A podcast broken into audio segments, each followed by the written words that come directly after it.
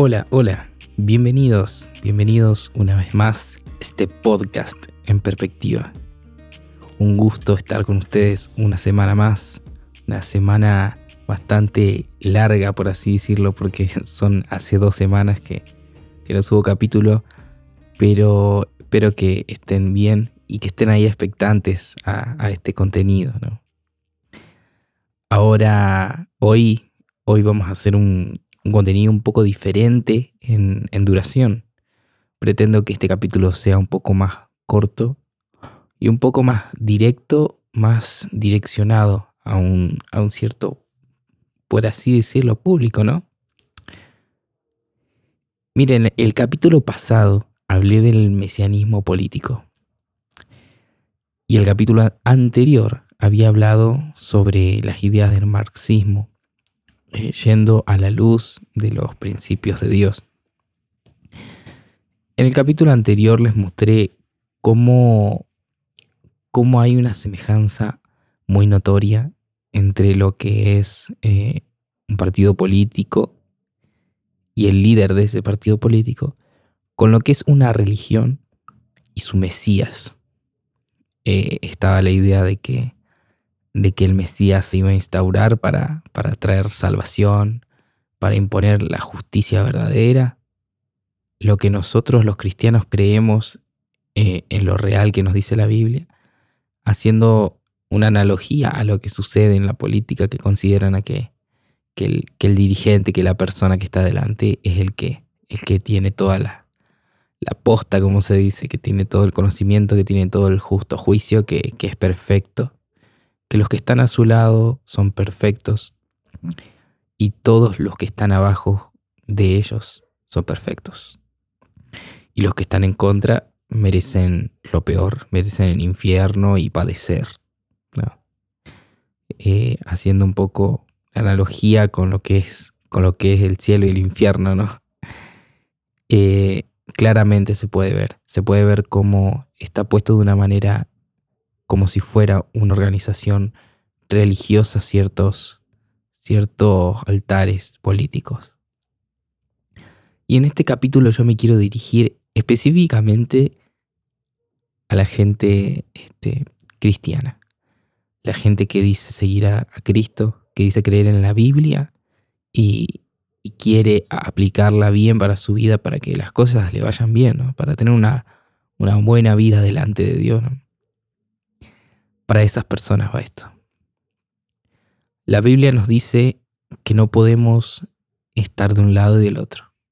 No podemos estar con Dios y con el diablo. No podemos estar, servir a Dios y a las riquezas también dice.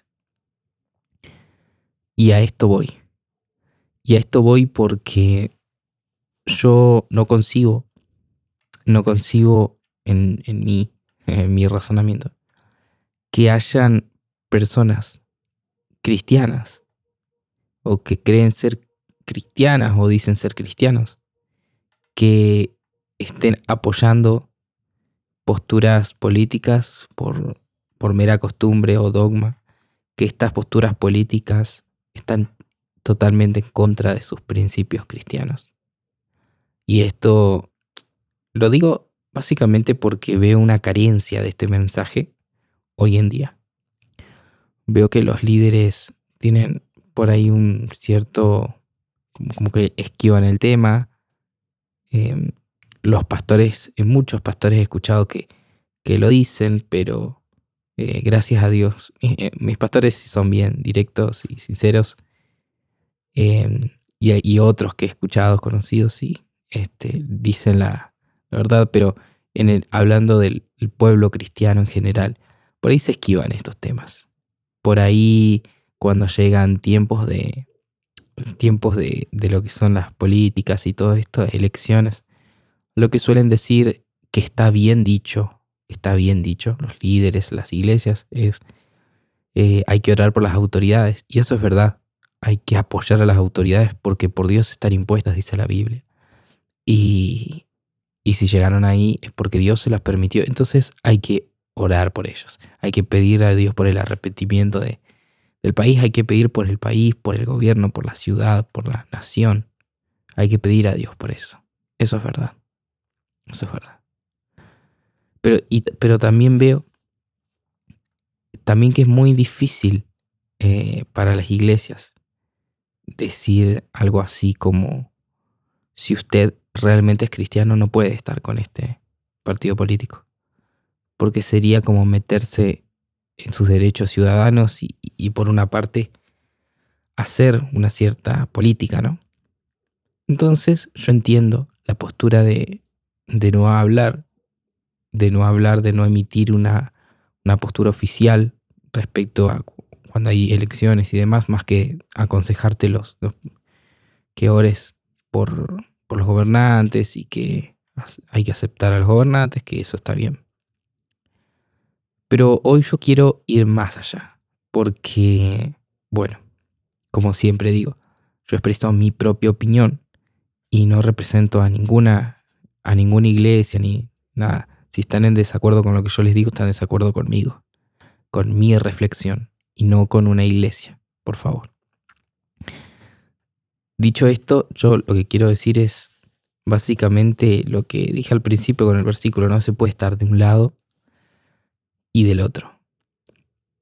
No se puede estar apoyando a, partidos políticos que ideológicamente están a favor de la injusticia, a favor de la muerte, a favor del robo, y no como especulaciones, sino como los principios que yo he dicho hace dos capítulos sobre el justo juicio que nos dice la Biblia, sobre el no endeudamiento de un país. Un cristiano no podría apoyar si estos principios que yo te digo, que están en la Biblia, son verdaderos, un cristiano no debería apoyar a gobiernos que quieran eh, endeudarse y endeudarse y endeudarse y endeudarse que no, no debería, a ver, ¿cómo decirlo? Un cristiano no debería tender a apoyar partidos políticos que, que su filosofía sea el robo. Por ejemplo, el robo a los que más tienen para dárselo a los que menos tienen porque igual es robo. Y si fuera al revés, también sería robo. De todas maneras, el robo es robo. En mayor o menor medida, el robo es robo.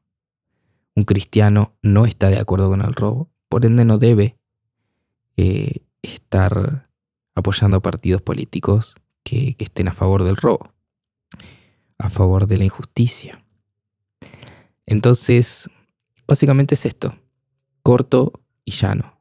Yo considero que una persona cristiana debe intentar ser cristiano en todas las áreas de, su vida, en cómo vive, en lo que piensa, en cómo se relaciona con los demás, en cómo interactúa con las personas en su trabajo, en su entorno social, en cualquier entorno social.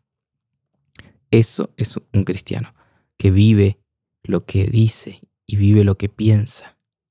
Eso es un cristiano, que piensa en Dios y cuál será lo que más agrade a Dios.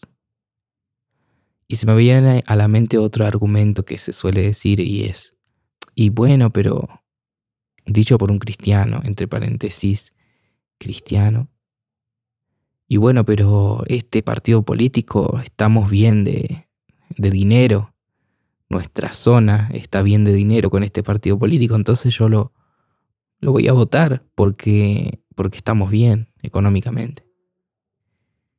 Y, piensa primeramente en su bolsillo y no se pone a pensar en si verdaderamente a Dios le agrada eso que estamos eligiendo.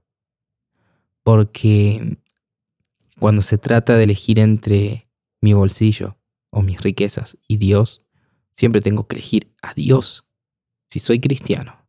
Yo estoy hablando aquí para cristianos. Entonces veo hoy en día en la sociedad actual que me toca vivir, un cierto choque de ideas en los cristianos. Veo cristianos callados, muy callados, porque quisieron apoyar a, gobiernos pensando en su bolsillo. Y por más que les vaya bien en su bolsillo o mal en su bolsillo, se dan cuenta que no pensaron en los valores de Dios. Cuando, cuando político asume y dice que lo primero que va a hacer es apoyar un aborto, por ejemplo, y un cristiano apoyó eso con su voto, pensando en su bolsillo, pensando en su bienestar o lo que él cree que es mejor para el país. Ahí ya no hay relativismos. No hay relativismo. Para Dios no hay relativos. Dios habla de el frío y el caliente. Dios no tolera al tibio, no lo tolera. Literalmente dice, lo vomita de mi boca. Wow, qué duro. Entonces, ese es el llamado que quiero hacer hoy en día. Si somos cristianos, seámoslo en todas las áreas de nuestra vida. Y los líderes que nos toque elegir, que no solo beneficien a nuestro bolsillo ni pensando en nosotros mismos, sino pensando en toda una nación y en los valores que se pondrán de frente a la nación si están a favor o en contra de lo que Dios dice. Así que bueno, hasta acá llegamos. Gracias por haber escuchado este podcast un poco más corto pero sustancioso creo yo. Y bueno, muchas gracias. Nos vemos en un próximo capítulo en perspectiva.